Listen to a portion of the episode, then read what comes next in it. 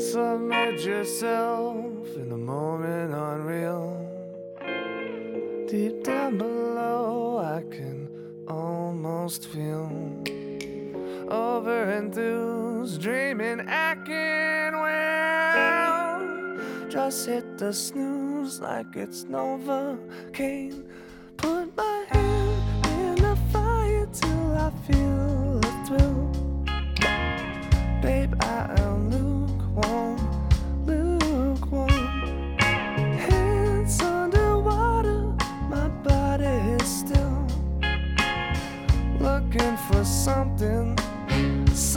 someone to hold. All right. So this is Garrett Anderson coming at you live. Uh, what's what's the day today, Ben? July 14th. July 14th, and I've got Ben Anderson here, a fellow uh, Phoenix area musician. And uh, thanks for coming over, man. Good afternoon. All right. So, just to give you a little bit of lay of the land, this is uh, my live at you podcast that I do infrequently, you know, once every week or two weeks or so. And you have the distinguished honor of being the first musician guest. I have had other guests on before, but um, but you're the first musician guest. I'm very honored. All right, sweet. So, uh, so yeah, um, why don't you tell us a little bit about yourself, um, and uh, we'll, we'll kind of go from there. Well, I'm a Phoenix grown singer songwriter and um, just started playing a few years ago. I went to ASU and got a degree in kinesiology Mm-hmm. and realized that I still had a choice of playing music. And that's what I really wanted to do. And that's why I decided at that point to make music my career. Now, a kinesiology degree that would get you a job in like sports therapy or something. Exactly. Yeah. Physical therapy, occupational therapy. It's also you can use it for a pre med school Mm-hmm. bachelor's degree. Okay, and then you, so you were, you, you felt yourself at a crossroads. Yeah. It sounds like. Yes. I've been playing guitar and doing music since I was 14. And so I've always played in jazz bands throughout high school and whatnot. And so the music was always there, but didn't, it wasn't until I graduated from ASU from college I realized I want to try this out as a career. Mm-hmm. Yeah. Well, uh, were, were you tempted at all during college, or did you know you were gonna finish? I knew I was going to finish, but I was always writing and always playing. And I played in a, a band, a rock band called Sideways 8. And Right on. that was always on and off, but it wasn't like full time or anything like that, just because we were all focused on our studies. Mm-hmm. Mm-hmm. Makes sense. So now, uh, do, do you do you have a day job at all, or do you make your livelihood off music? I do have a day job. Funnily enough, it's in the kinesiology field. I work at a physical therapy clinic. Okay. Well, that's nice. It's like, it's, uh, I'm I'm always uh, I'm always inspired and admire people that work in service fields, like you know, because you're helping people feel better, which I think is very admirable. Yes, yes, it, it, it's a good day job. Definitely, it's people respect you, people listen to you. It's not some retail positions where people just treat you like garbage. Right. It's, it's right. I'm very thankful to have a job like that that provides flexibility to do music, but it's a consistent income because we both know yeah. music's not the most consistent in terms of income. Yeah, yeah, I think that is a kind of a perfect segue to. Um, I'm sure we'll find lots of common ground um, in our experiences. I think I'm a little older than you. I'm 33. Yeah, I'm 27. Okay, so I've, I've I've only got a couple years on you, and you know I, I think we all know that age is is just a number, and experience is kind of what matters. So. Uh, yeah, so you've been gigging out. We were just uh, before we hit the record button, we were talking about how uh, you know the the, the gigs kind of come and go, and we were comparing notes at places that we've played together. Um, and I got to see you perform at Sofar. Um, what was that? Two months ago now. Yeah, it was in April. Still waiting on that video, huh? Yeah, Did you too. did you follow up with them at all? Yeah, it sounds like they're backlogged a Little- little bit. A little yeah. backlogged, Yeah. having more shows than they can turn around videos for. Yeah. Hmm. It's a cool experience though. What was your, what was your uh, what was your takeaway from that? I really liked it. it. It was a nice house show where people came to listen to original music. It's an excellent platform to express yourself in a way where people are listening and receptive to your art. because a lot of gigs that we do, it's more like background music. Mm-hmm. But in this situation, we were just able to express ourselves, and people were there to listen and absorb it. That I really like the group that that wrapped up the, the day too. So I I went first, and then you went, and then The real, rem- the real fits. the real fit? Yeah, we'll give them a little shout out. Definitely, the real fits are cool. They're nice people too. Yeah, and I I just love that. Um, so my uh, foot in the door with Sofar was Jason Roby, who ran sound that day, and I met him at the NARIP mixer, which was also the first day that I met you. Yes. when we were all over at Pho Cao, Yeah. right? Yeah. Um, the noodle joint. And for me, I, I I've kind of learned to describe myself as a recovering do-it-yourselfer. And I think I could learn a lot from maybe your approach, and I'm curious to to hear about your experiences with, because it seems like you're much more engaged in the community at large, and also willing to pull people in on your projects. And you know, you're a, you're a strong singer and guitar player, but when I listen to your recordings, I'm hearing all sorts of production, and you've got a couple music videos out, and I'm like, man, what's what's Ben up to? Like, I gotta I gotta kind of like tap into that vibe a little bit because I'm you know i'm happy to just create on my own and post something online do my own podcast for fun. But you know at some point it's like you know trees falling in in the forest if nobody's there to hear it kind of thing. And i'm like you know what impact am i having? And i'm exaggerating a little bit because i do have you know I, I like to to get some feedback from the community uh but you know i, I i'm almost uncomfortable like saying I've got a fan base, you know, because I'm like, well, it's just people that like music that happen to have, you know, we've we've encountered each other, and um, it just seems impersonal and, and kind of like egotistical to be like I've got a fan base, but that that might be my own uh, my own hang up about it. But yeah, so let's start with um, your your recordings, and then maybe tell us a little bit about uh, the the video experience as well. Yes. so in 2014, I did a EP. Check your uh, check your cable real quick. Make sure it's still in there. Okay. Uh, check. Okay, I'm right here. Okay. Yeah. Yeah, I'll stay close to the. I think that cable is just falling out a little Okay. bit. Well, in 2014, I did an EP, a four song EP, where it was just guitar and vocals, Okay. which is great for what it is. But uh, you know, as songwriters, as we go, we we evolve our songwriting over time, and it was one of those. After that, I recorded that EP. I felt like it was time to expand the sound, and I Mhm. knew I couldn't do that on my own. I'm not some guy like Beck where I play like ten different instruments and able to produce yourself and do all that stuff. I knew that it was a team project and that um I needed to. Sorry about that. No, I should I should get an official studio here. I'm like, here, hold your table, your cable together with some like masking tape. no, I think yeah, that'll that'll be okay. I'll hold, I'll hold it right here. Yeah. So, anyways, uh, after recording Roosevelt Row, which is the name of the, the my first EP, I realized that I wanted to expand my sound, and so I was like, I knew I couldn't do it on my own, and during this time, simultaneously, I was going to shows and networking and meeting people because there's a lot of great musicians and a lot of cool people in the Phoenix music community, Yeah.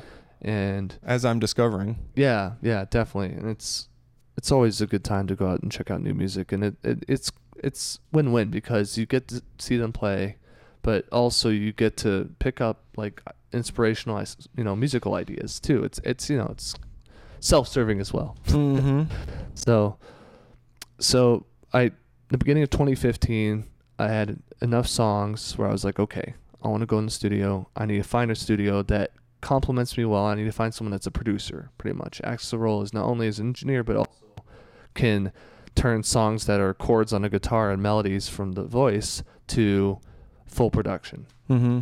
And so for about three months, I went around to like 10, 15 different studios around the valley and kind of met the people and did interviews, wrote down questions, Q and A kind of thing, and Mm-hmm. and then I asked them. You know, most of them On a- offered On a hunt for a producer. exactly. Okay. I asked around, and I met a lot of cool people and a lot of people that are very good. Don't get me wrong. It, a lot of the people that I've met are really awesome But you, but you want it to be discerning and it would be someone that's a fit with me. find the good chemistry. exactly. It's like Hold on. Uh, let's swap that mic cable out because remember we swapped it over when we. Okay, hold on. We'll Okay. press pause and we'll be right back. Okay, we're picking right right back up where we left off. Sorry about that technical difficulty. Um, You were talking about finding your producer. Yes. So I went to 10, 15 different studios throughout the Phoenix area and interviewed and talked to each of the owners and the producers of those studios. And I eventually found Electric Lotus Music, and that's a studio owned. Cool name. Yeah, cool name. That's why I chose it. No, I'm just kidding.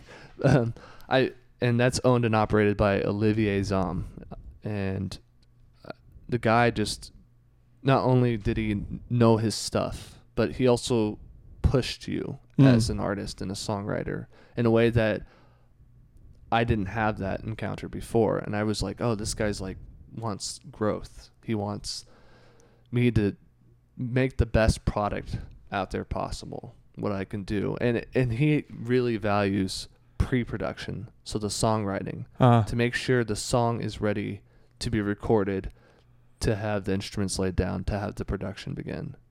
It's like the foundation lay down the foundation of a house and then you can build the house. Right. so once I found him and we recorded Where the Lights Go, which is my second EP, the first one with full production, at that point, I got like a three, four month interview with the guy. You know what I mean? So I knew how he worked, and he's a very strong personality and hard worker. And it was a very beneficial and excellent experience. My phone was ringing. Um, Olivier. Yeah. What, Olivier. So w- were you? Um, how how did it feel when you when you first realized that he was going to be pushing you and and challenging the pre Oh. pre production and were you how like were you receptive to it or like right off the bat or was I- it I was, was a challenge? I was, but it it's not fun seeing songs that are like a piece of you. They're like your baby, and then sending them to someone else, and then they're like, okay, this section, eh, this could be better, and this could be better. This is good, but Right. you can change it here, and it, and then they get their hands on it, and it's not in a bad way at all. But like, it's totally if you're not used to that writing with other people, it's like, oh my god, my song is being disassembled in front of me, you know yeah. but it's not.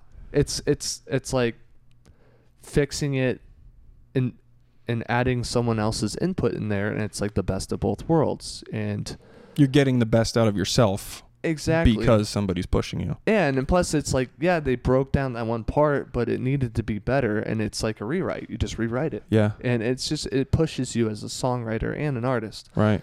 and it's it as i said before at first it was kind of hard but then you just you learn to deal with it and you learn it, it's like actually it's not that bad And you're going to be better for it. yeah And the product is going to be better for it. yeah it's for the greater good i i have a strong belief that you do what's best for the song Mm-hmm. and that because that's the ultimate art of your self-expression is the song itself you Mhm. could have excellent guitar playing you could have excellent vocals but if the song's not very good it doesn't matter Right. the song from the heartbeat out has to be well put together Mm-hmm. and that's what I firmly believe, and that's why why I respected and chose Olivier at Electric Lotus Music because he's like pre-production first, get those songs down, let's really push it and see what happens, you know, Mm. and then from there you can go into the studio and record and lay down instruments and stuff like that. And did he have uh, session players and studio players that he pulled in for you, or were those guys that, you- that you know uh, that you had worked with, or how how did that all unfold? Yes, uh, everyone that he brought in was uh, seasoned and experienced Mhm. studios players. Yeah. I'm sure that wasn't cheap.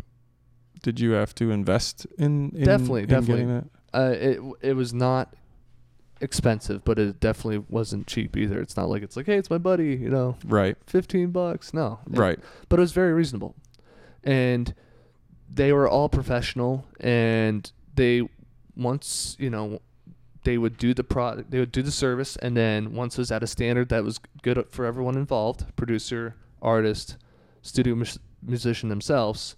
That was the point. Okay, now I can pay you. You know, once the service was delivered, it wasn't like hourly. It Oh, okay. wasn't. It was kind of like the project was done. Here's the money. Huh. It was a de- like a deliverable, right? Exactly. Yeah. At a point where it's like, okay, this is acceptable. Cool.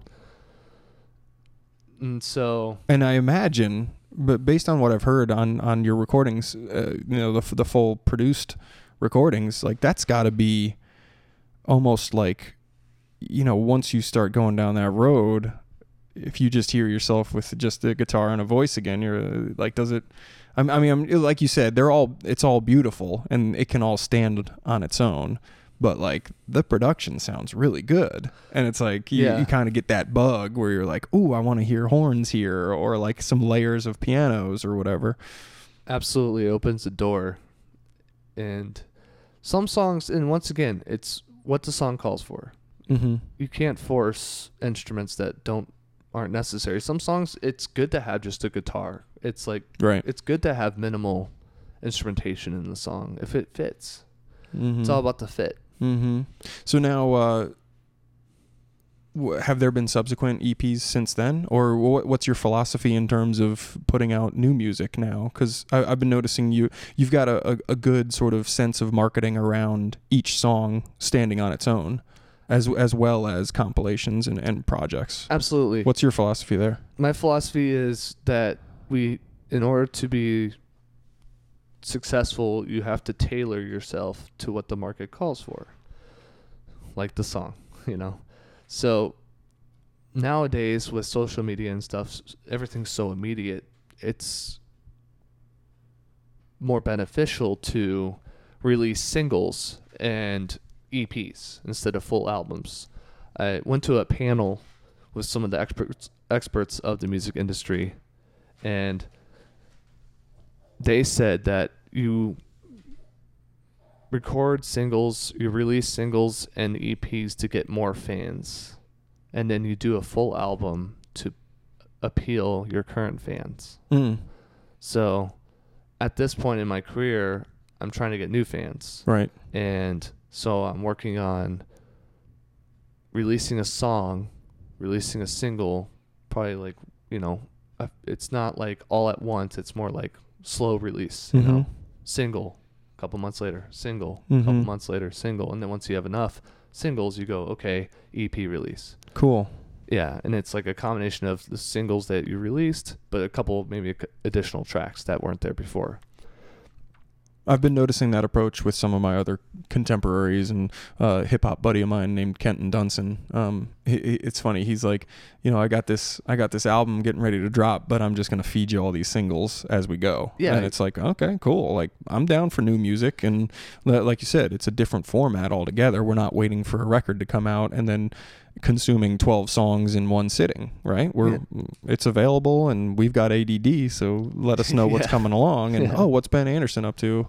I'll go check it out. Uh, oh, cool, he's got a new single out. So it's not like, you know, I, I think I've been maybe hard to be a fan of lately because my what I've produced is old and I'm just kind of throwing spaghetti on the wall at this point with demos and trying to get into publishing. And so I you know I've been probably a tough person to be a fan of because it's like where where's the new music and where's the finished product? I, I keep giving you know I'm put I'm sort of putting out three quarters finished stuff saying like here are my ideas but I'm I'm now I'm starting to get the itch and, and feeling the urge to make sure that I've got something good to to get out there so that's cool Yeah, yeah, and it's it's very rewarding. It's you know it's uh, like anything, especially things that are very meaningful, requires a lot of work, yeah but it's worth it. And then at the end, you feel so much better. You're like, oh yes, Mhm. and it feels like it's like done. so do you have songs in the works right now Yes. So, Clay Pigeon, my most recent single, came out June twentieth with the music video. Is the lead single off a new EP,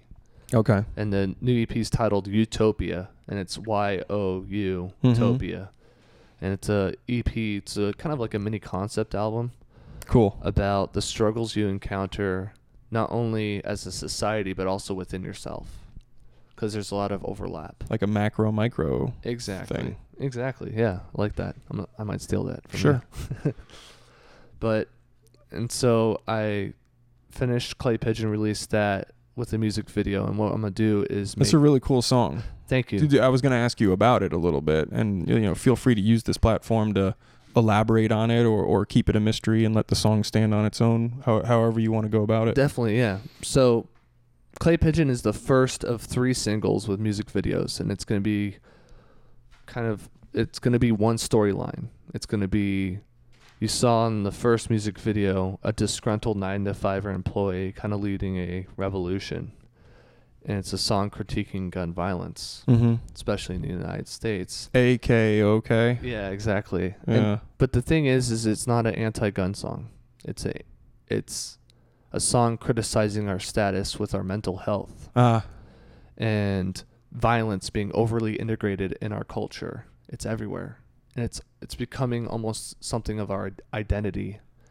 And I think that's the root problem with all these instances of violence huh. we have. So clay pigeon is serves as social commentary for that. So as I said, it's going to be you have the disgruntled night in the fiver and my next single goodbye serenity is going to have a music video like the other all three of them will have music videos and it's going to be one storyline and you're going to see kind of like the beginnings the genesis of that disgruntled 9 to 5er it's the song is about getting older and losing the innocence of childhood and so what's going to happen is you're going to see this clean slate kid become the disgruntled 9 to 5er and you're going to see that transition Okay. In the second one, the second, the, second second, music video. installment is like Yes. a prequel. yes Nice. yes i'm going to be that that franchise where we have the se- the sequels the prequel Right, right. so And before we move on, I do want to say that I think you're, you know, the nail on the head there. It's with the, the mental health versus gun. You know, guns are a tool, and they can be used for you know good or evil. Yeah. Right. And then the, the really tricky thing is what's the culture around it. What's our culture around mental health and making sure people are taking care of you know taking care of themselves and and the pervasiveness of violence uh, it, it makes it it's at the ready to be a solution instead of something to avoid you know Yeah. you've got maybe somebody is saying well i don't like my situation the easiest thing for me to latch onto to try to change my situation is violence. Mm-hmm. um and then you know the the guns and mental health thing is is obviously um you know if you've got the wrong person with the wrong mentality about how to solve something or how to move forward in life yeah. and they have access to very destructive guns that can that can be a a bad situation as we as we, as we've seen. Bad Um, combination. Yeah i i it's one of those things where i really thought about it and with political songs especially ones that are really hot button topics you have to be careful and by the way everything i've said i totally believe in and it's but in terms of expressing your art you have to be tasteful mhm. and you cannot cross any lines where it becomes offensive in a way that's tasteless. There's getting your point across, but if you do it in a very effective way, in a way that's very tasteful, I feel like that's way more effective than, you know, being in your face and just being not graceful about it and people are going to turn off Mhm. instead of you know, you want them to listen and really think about it. And then from there, they can decide if they agree or disagree. Mm-hmm. You you'd be doing yourself and the song and the message a disservice if you didn't sort of couch it in a way that's going to be um, receivable by someone who might otherwise turn off. Exactly. It's like all that work that you put in is just going to go to waste. Right. It just poisons it. Mm. So did I see? Um, I think you posted something on social media where you were giving us a, a little hint of um, some of the concepts and some of the mapping for the the next music video. It looked like a fishbone diagram. Yeah, yeah. So that's just a, a basic outline of like the plot of the music video. The last few weeks, I've been writing down ideas. I, ha- I kind of had a basic concept of the the storyline of the second music video, but we I went over to Olivier's yesterday and we kind of hashed out like a basic outline Mm-hmm. and had all these like themes of imagery and stuff like that and Mm-hmm. and you know with this with this song the song's about kind of like losing the innocence of childhood i turned to a lot of like literature um, catcher in the rye lord of the flies all these novels that are kind of about that where Mhm. they not only do they throw in societal things that are going on lord of the flies for example is like war anti-war novel but that it's mainly about children losing their innocence and becoming adults because there's always that one moment in your life it could be loss or it could be whatever where you kind of like this is growing up i'm growing Mhm. up Right. I felt a piece of my childhood innocence pass away ju- just now. Yeah. Yeah. Yeah, that happens. yeah so One of the things that I think is really cool about how you approach this is that it's multimedia.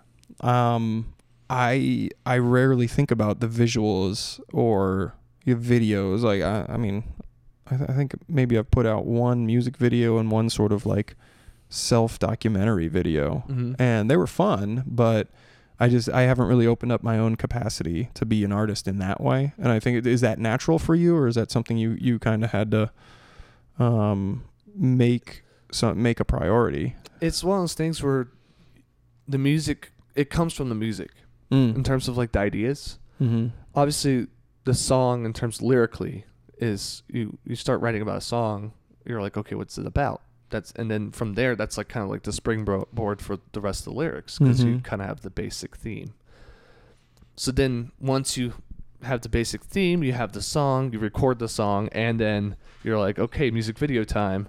And that's where you use the theme from the lyrics but also the music itself and you can just start hearing and hearing the music as like a guideline as like a director telling you these themes You these images it, they, they come to you Right. You, s- you see it with your ears. exactly Yeah. Trip, trippy. yeah yeah no foreign substances involved either except for the song it's all organic. exactly 100% organic Right on. And then, so, has, and I, I, I presume that you're enlisting help with folks. Uh, I mean, obviously, I saw you had a, kind of a, a call to action for folks to be in your music video. Yeah. Let alone help you create it. You know, are are you? Uh, it, it seems like you've got a really supportive community, uh, a- Definitely. a, team to, to kind of like pull that theme from before. Yeah, and I'm very thankful once again for everyone that's helped out and volunteered their time. It's friends, family, and then people in the music community. Yeah. And one of my favorite things about any music commu- community, and um, I'm finding it here in Phoenix as I did in Baltimore, is that it's very supportive. You know, it's yeah, uh, I think maybe that comes with creative folks in general. It's like, hey, we're all building reality one day at a time together. mm-hmm. Let's help each other out and bring out the best of each other. Um, I, and I, I feel very grateful that I've found music communities as, you know, it's it's not just your family, it's not just your friends, it's not just the church group, or it's not just your work, you know, coworkers. It it's such a cool cross section of folks that just chose to engage in a in an artistic community. yeah, and it. Phoenix is so new that we don't have the established culture like San Francisco, Nashville, Austin, those big music cities. Mm-hmm. So you have to start somewhere.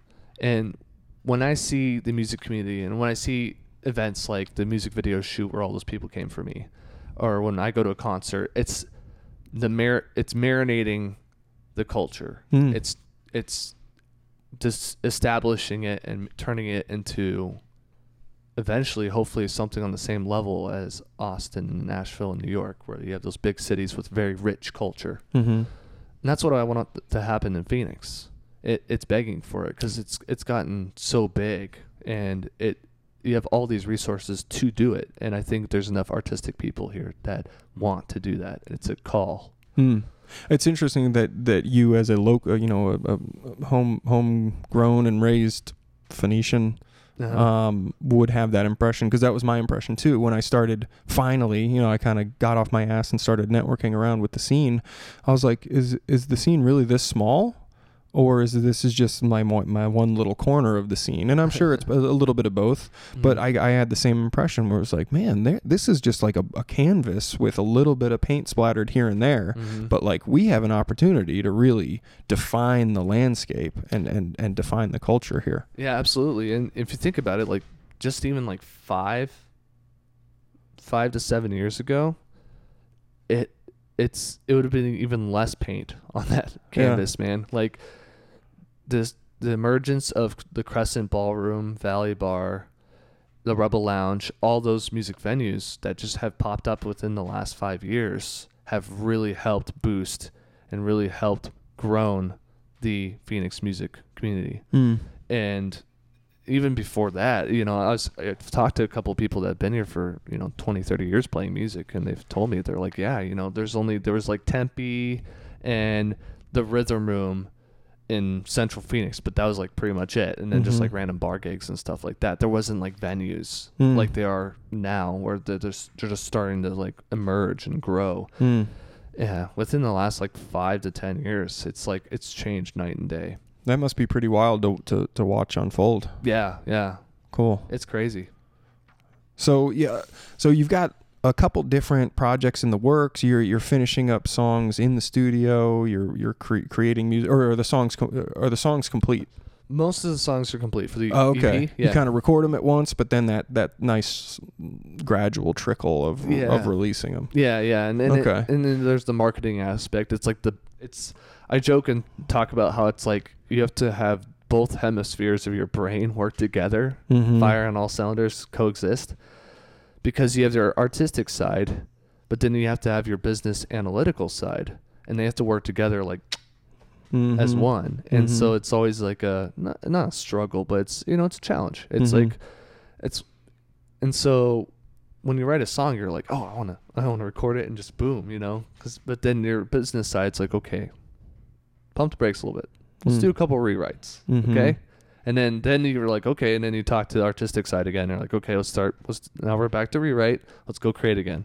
And so just, and that's just songwriting and then there's the whole marketing aspect where you use social media and then it's like okay be strategic about your releases you know okay we'll do this little preview here and then a couple weeks later we'll do another preview Mhm. and then we'll do like a little sneak peek and then we'll release the music video and so it's like all has a there's a method to the madness hmm And I feel like that's a good way too to keep yourself on point. You know, like because you're on a, you've sort of scheduled out your marketing. It affords you some time to be creative in the interim, but then you've you've also got deliverables that you're marching towards, and it's like keeping you moving in a direction. You've got something to look forward to to release. Um, you know, versus you know just haphazardly releasing stuff. Yeah, exactly. It it it's you know we don't like to be it. You know, music's kind of like the anti-mainstream work community culture. Mm-hmm. You kind of have need that to have that structure there. And so it's once again it's the I want to be an artist, but at the same time I need to make this deadline. you know, Right. I want to be an artist, but I need to I need to deliver this performance here. You know, and that's what motivates you to still create, keep on creating. Besides loving it, but like in a way where you can be successful at it. And so you need to have both. And What, if you if you don't mind, what's your vision of success when you say be successful at it? What what uh, what is that for you? well, to me, success is being able to do music as a career. Mm-hmm. Aff- afford a livelihood with it. Exactly. Right. Like I, people think that being successful in music is s- making winning Grammys and making millions of dollars. Selling out stadiums and Exactly, and that's like yeah, duh, that's successful. But to me, if you're able to sustain a living, comfortable living, and be able to do what you love, write music, create music, be a songwriter, and that's your full time job, that's success. mm-hmm. Yeah, I'm not one of those people that needs a lot of stuff. I I just need things that that you're gonna use generate yeah keep my keep my passion of writing music alive, and, Mhm. and that's what matters. Hmm. Yeah, that's what I want. You know, when on my headstone, I want that to be there. I want that not not owner of Ferrari. Gotcha. I want to be guy that wrote songs. Right. You know, did what he loved and was a cool dude. yeah. Hey, w- w- when I first met you at uh, NARIP Mixer, um, I got I got a sense that I was just like Ben is very comfortable in his skin and comfortable in his mission, and I get that sense from you as we're talking too. You're just like, no, there's no like, there's no, there, you don't seem riddled with doubt. On if if you go listen back to some of my my a lot of what I do on the podcast is kind of just talk out loud through my own thought processes, Uh-huh. trying to coach myself into more positive sort of trains of thought and more constructive trains of thought. Yeah. Um, I launched the podcast as a way to be like, hey, I need to hold myself accountable. And one of the ways I'm going to do it is talking into a microphone and putting it on the internet and then hopefully, you know, kind of building something from there. And if I make a commitment on the podcast, let's let's see it through. Um, it, it's it's inspiring to me to, to get to see you. Um, and I don't want to elicit doubts from you that aren't there, but it just strikes me as uncanny that you you don't seem riddled with with doubts. It's kind of a cliche musician thing to do. Well, thank you. I appreciate that. You know, everyone has doubts, but they're not. My love for music totally surpasses those Mhm. doubts, Mhm. and it's just challenges. It's just obstacles you have to deal with. Everyone has them Mm-hmm. with whatever they do. Yeah. Yeah, but I've Keep your eye on the prize. exactly, and you know, I've always wanted to do music. It's just one of those things where once I was born, I was just like, and had conscious thought. I was like, Yeah. okay, Yeah. that's what I want to do. Yeah. You uh I was going to say what do you love about music? Have you seen Almost Famous? Oh yeah, Yeah, at the end he's like, "Well, for starters, everything." Yeah. Right, right. That's like the ending lines of the movie too. yeah. Yeah, Yeah. it's a good movie. Love that movie. Yeah. So what do you love about music? No, I was joking with you before, like, because we're both called Anderson, and I sent you a text with my, my number, and I was like, "Hey, it's Garrett Anderson, no relation other than you, you know, music as the universal language." Yeah. And I think that's one of my favorite things about it is like rhythm is innate and like melody is innate, and we're just as musicians, we're just sort of like conduits for the physical universe. We're banging on pieces of, of wood and metal and and using air through our vocals to like create something pretty and meaningful. Yeah. Certain pitches, you know. Yeah. Um it it it's mind-boggling. Like I like to to to kind of meditate on It is. on it. It's it's something that's innate and primitive that just calls to you. Yeah, I feel like it transcends time. Exactly. I feel like I'm connected with like my caveman ancestors as well as like our robot human hybrid um, yeah. progeny Yeah. a couple of generations from now. yeah. But it's it's one of those things where there's nothing that moves you like like listening to a song that you really love. Mm. and there's nothing that feels better to me than playing a song that makes you move and it's or even like the process of writing a song Mm. is How do you come up with your ideas? Um, and do you want to do you want to explain a little bit about your process? I'd be uh, curious to compare notes. yeah definitely it songs you know they come in so many different ways you sometimes i hear a chord progression on the radio and then i start humming a different melody Mm-hmm. or I come up with a cool phrase in terms of lyrics because you can get melodies from lyrics because of the syllable phrasing, you know? Absolutely. And so if you've come up with a cool song title, it's like, oh, this this song title kind of tells you what the song's about and then you have the basic theme. And it's also really eye-catching. And so from there you can write lyrics and then you can write a melody. But then sometimes you just come up with a cool chord chord progression or riff. And so it's all these different ways Mm-hmm. which I'm totally okay with because I'd feel like I'd run out of ideas or write the same stuff if it's always the same way. You know, Mm-hmm. you have to re- keep refining ways to write songs. I, I got that advice from um, a, fr- a friend um, recently, and this was again around the same time that I was launching the podcast. I was just trying to go through this period of like honest self assessment. So I was giving these um, half baked demos to some like just like close confidants and people that I would trust their opinion of, and I knew that they could tell me like you know just straight up. And this girl said uh, she was commenting on a couple demos that I sent her, and uh, she was like, I get the sense that you're you're writing in the same way usually. Like you start on the acoustic guitar and then you add some some some vocals and blah blah blah blah. blah. I said, yeah, that's that's a good intuition. That is how I kind of started f- doing all this. Mm-hmm. And she was like, "Well, I'd be curious to hear what you could come up with if you mixed it up, like do the mu- music first, or have someone else do the music and then you bring the lyrics, or you know, figure out get a drum machine and and f- and start with a drum beat." And I'm like, "Oh, cool! I got to go try that." So I took her feedback and ran with it, and you know, kind of got uh, you know programs on my computer and got the keyboard hooked up, and really expanded it from just me sitting down with the acoustic um, and a pad of paper and, Mhm. and and going that route. And man, has it opened doors! It's really cool to to, to feel this new avenue of expression. So I'm, I'm glad to hear that that works for you too. Is, is is keeping your mind open to lots of different ways of doing it. Yeah, and it keeps things fresh.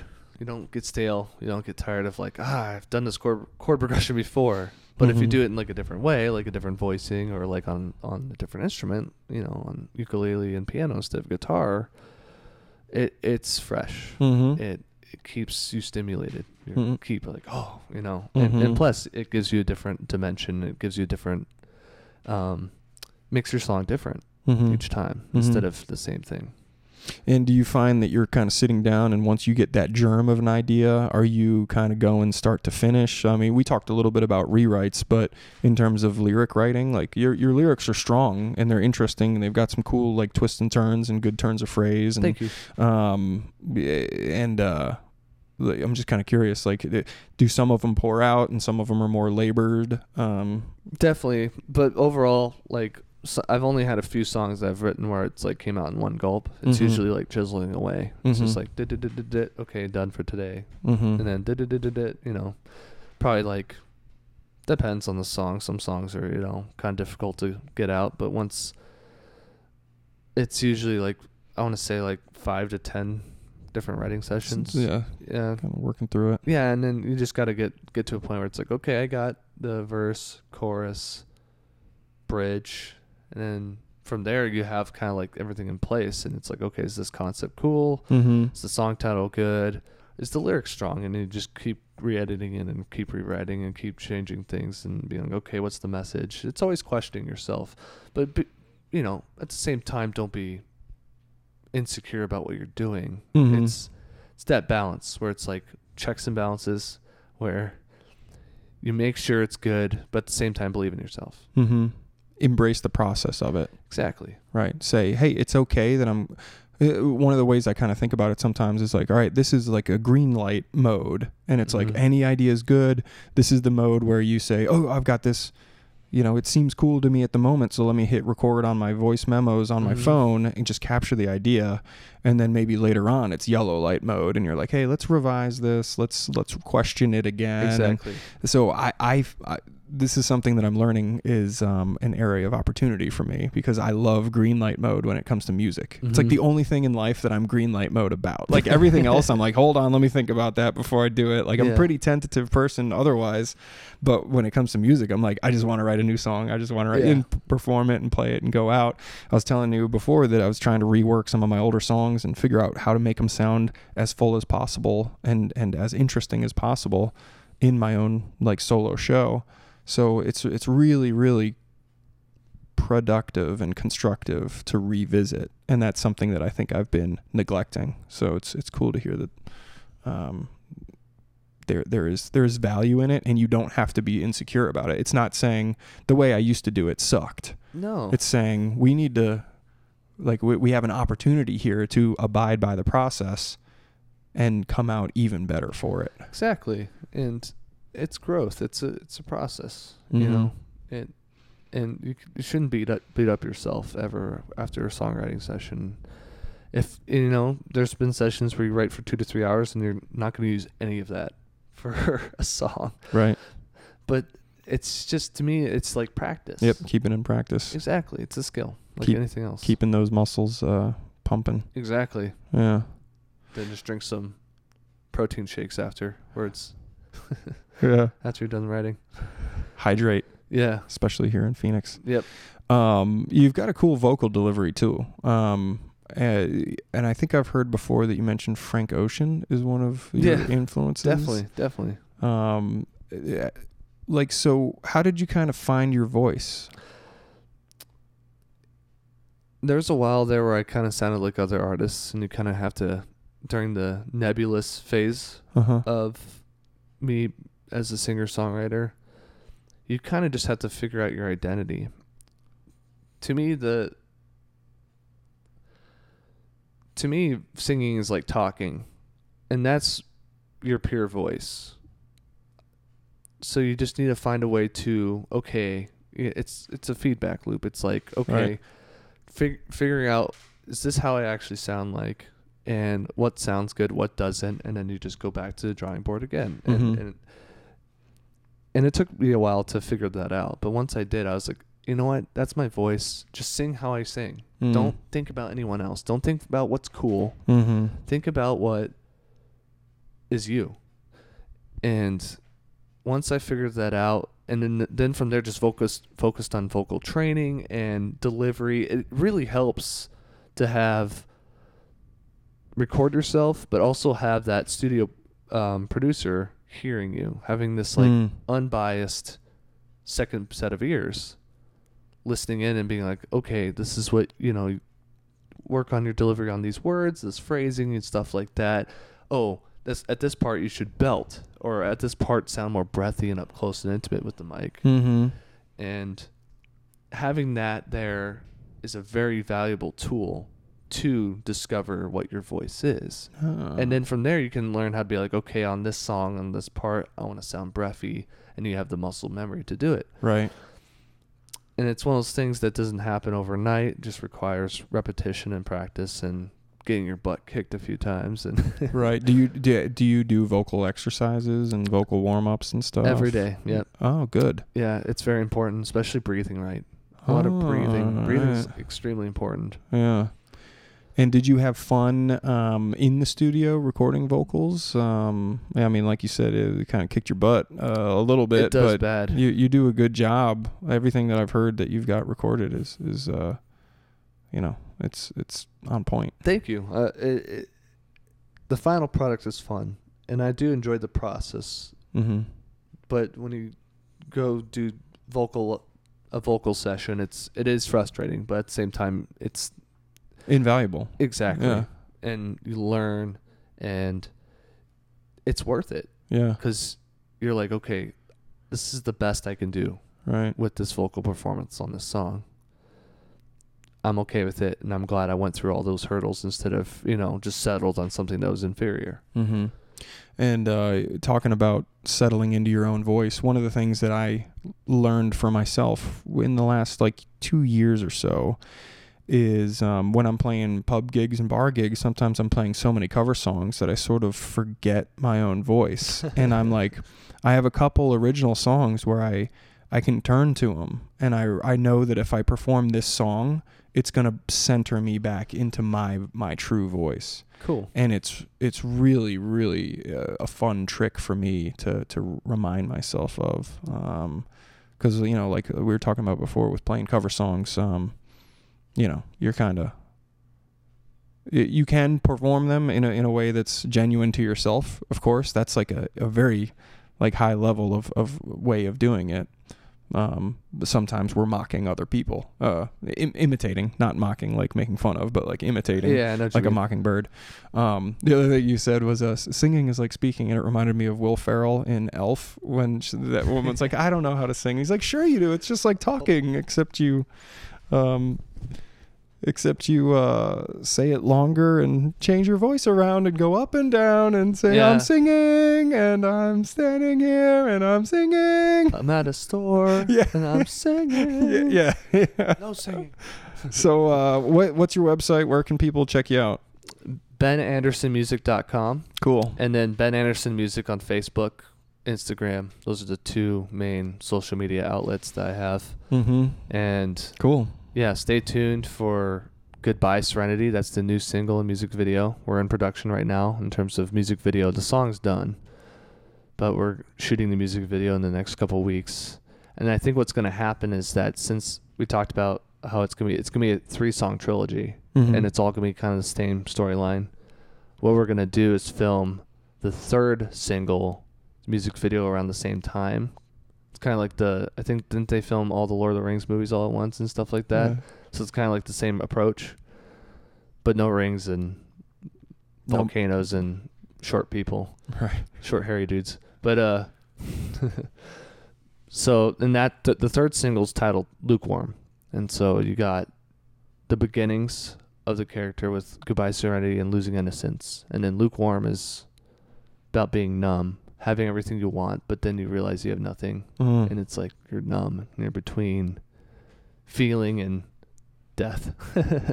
but so that's that's the, the the third and final single, and then Clay Pigeon is like the last one chronologically, but it's the first release. Okay. Yeah, Ah, very cool. yeah. You're an artsy guy, and I like that. Thanks. And it's reminding me of some of the artistic instinct that I had in my youth that I may have let slip away a little bit. And uh, t- talking to you is is helping me reconnect to Yeah. to the artist inside of me. go back to it and it, it it's like Frank Ocean and why I like Frank Ocean and like David Bowie so much is that they're artists and their music's like an art piece and they're not the most flashy musician musicians out there at all. Neither am I. I'm not known for musicianship at all, but what I'm known for is being able to craft art Hmm. and having it access go through a medium that can go to a lot of people and that's what I want that's what I that's my ultimate goal is to create art that gets to people's souls Mm-hmm. and gets to their mind hmm Where I think I might have started straying is, I th- I think partly a product of pub gigs and bar gigs, is like I'm trying to perform in a way that's accessible to everyone, Exactly. rather than going with the artistic instinct to produce something to the best of my ability, and then letting folks that want in on it, in on it yeah like I think I've gotten a little bit my focus was a little bit too much on trying to appease everyone else rather Mhm. than let my art come through me. Yeah and what I like to do when I do cuz I do those gigs too is do those pub coffee shop gigs is try to make those cover songs that everyone wants to hear finding that balance of like making it kind of my own Mm-hmm. making it your own, but also still making it appealing and not weird. You know, Mm-hmm. it's gonna put people off. Yeah, don't get me wrong. I'm I'm I'm a big fan of performing, and I, I always try Likewise. to jam it out. Yeah. Um, so I'm not like I don't come home from a gig and cry myself to sleep or anything, or or uh, feel like the artist inside of me is dead. But uh, I I think it does need a little bit of uh, TLC and a little bit of uh, you know, just sort of um, some room to breathe. Definitely. Uh, this is cool. Anything else you want to talk about? I could keep going for hours, but uh, we should probably wrap it up. Uh, Sure. Eventually. Um, what's a good way to check out this podcast? This podcast, Yeah. uh, it's you can subscribe to it on iTunes, Cool. um, and I host it on SoundCloud, and then through SoundCloud, if they're still around. Apparently, there's been some rumors uh, on the internet that Twitter or not Twitter, um, Facebook, right? um, well, SoundCloud apparently had to have layoffs, and they only had enough money to operate for another 50 days or something. Oh, wow. That was the rumor on Twitter yesterday. So I'd be a bump. I'd, I'd have to figure something else out if SoundCloud up and disappeared in, in two months. Hmm. But for now, I host these on SoundCloud, and then they RSS over to uh, to iTunes. oh, cool. So Cool. Yep. So SoundCloud or iTunes are, are the two main ways of getting it.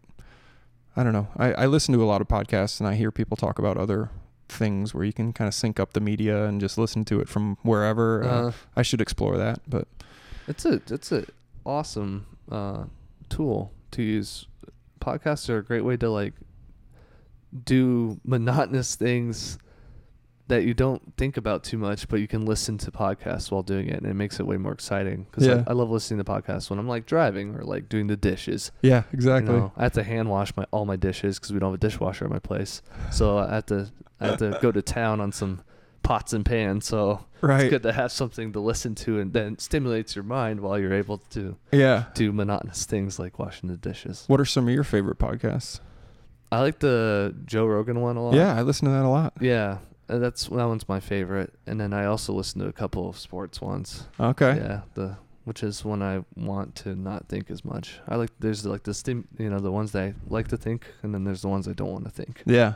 Yeah, just sort of ear candy to to wash over you and Yeah, Yeah, that's funny. You should say that because I, I I I make that appeal myself. I'm like, hey, pop this on when you're doing dishes or uh, you know on a commute.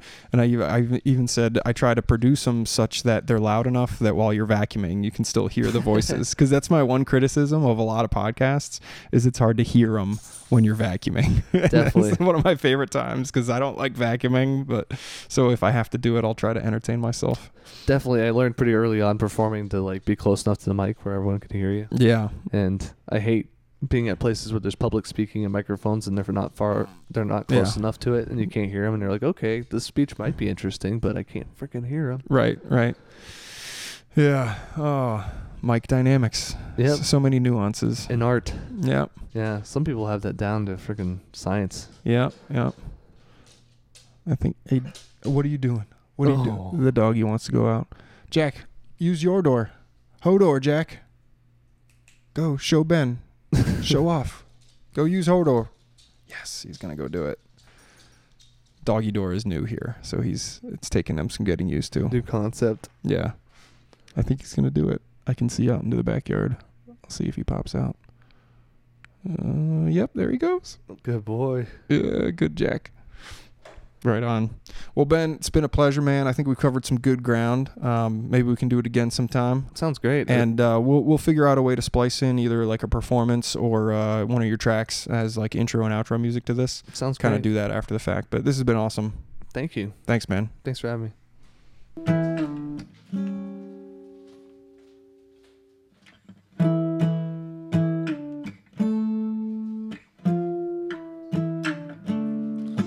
Clay pigeon. Are you okay? Not a question, despite what they say. When the sun is down, free on the run, second to none. Now that I'm gone, bleed the second. Thank God for my gun.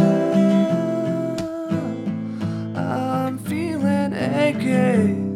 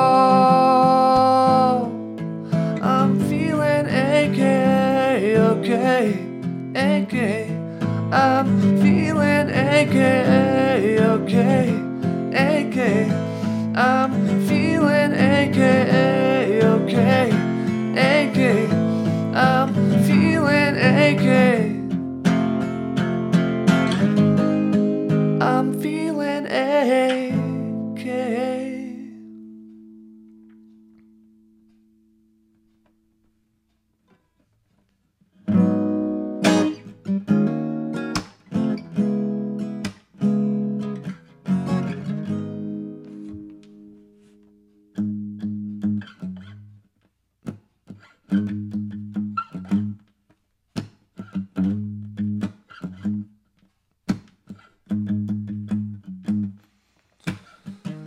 the world turns its back to the sun, the night sits in the cool moon.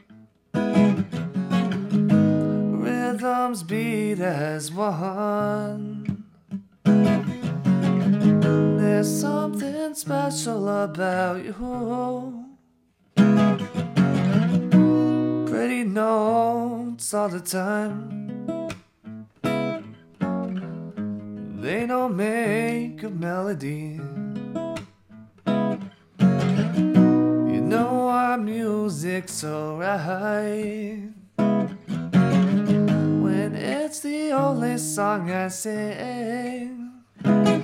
And I can't look away from that flawed freckled face. You are so, so perfect, so perfect, so perfect, so perfect. You're perfect, you're perfect in my eyes. You're perfect. In my eyes, you're perfect. In my eyes, you're perfect. Tonight is no fantasy.